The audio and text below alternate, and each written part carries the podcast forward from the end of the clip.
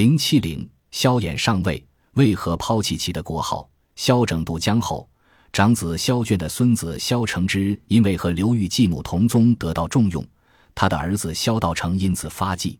萧卷之弟萧的孙子萧道次在这一时期也开始崭露头角。萧道成称帝时，和萧道成平辈。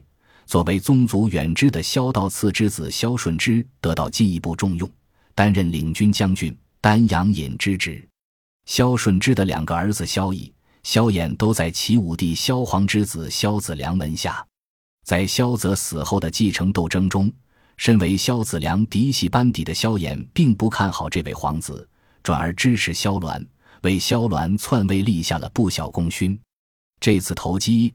让他积累了大量的政治资本。萧鸾死后，信奉他做事不可在人后哲学的新君萧宝卷开始大力贯彻父亲的遗言，统治陷入了恶性循环。宿将裴叔业、崔慧景为了自保，相继叛乱。裴叔业带着淮南之地投向北魏，崔慧景的叛乱最终被时任豫州刺史的萧绎平定。然而，平定大乱的萧绎马上成为皇帝新的猜忌对象。最终被赐死，我们实在很难说萧宝卷赐死萧绎的对错。当年刘宋皇帝刘裕猜忌了同样以平定内乱发迹、身在首都健康的萧道成，但是犹豫间没有先发制人杀掉他，最终被萧道成反杀后国破家亡。只能说，在那个时代，缺乏权力基础的少年皇帝怎么做都很难活下来。先下手为强的哲学，要么让他们苟延残喘一会儿。要么让他们提前送命。萧绎死后，萧衍堂而皇之地打着胞兄立下大功却无端被杀的旗号讨伐萧宝卷。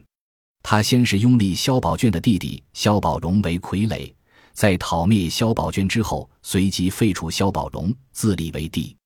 到这个时候，萧衍面临一个选择：是继承其的国号，还是另立一个新的国号？当然，最后的结果我们都知道了。他选择了梁，那么萧衍为何要抛弃其的国号，另立一个新国号呢？C. 首先，萧衍和齐皇室的亲戚关系说远不远，但说近也不近。要以血统论继承权的话，则过于疏远。古代讲究五福至亲，萧衍之父萧顺之和齐高帝萧道成还在五福之内。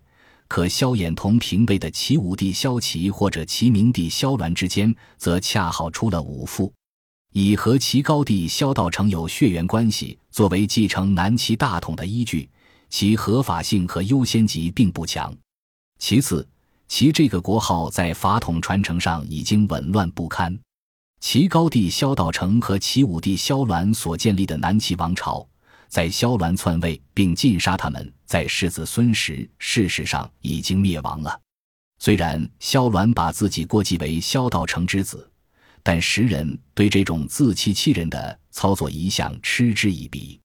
萧宝卷继位后，齐王朝宗室就有人明确指出：明帝取天下，已非次第，天下人至今不服。今若复作此事，恐四海瓦解。萧鸾继位，在大家看来就是不符合继位顺序的，所以天下不服。血统更为遥远的萧衍，如果重走萧鸾老路，把自己过继为萧道成之子，其认可度只会更低，所以还不如另起炉灶。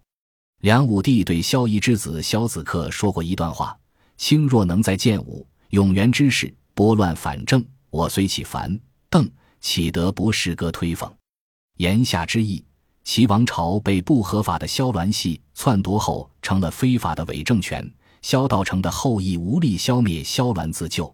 萧衍行的是拨乱反正之举，是他建立新王朝的合法性来源之一。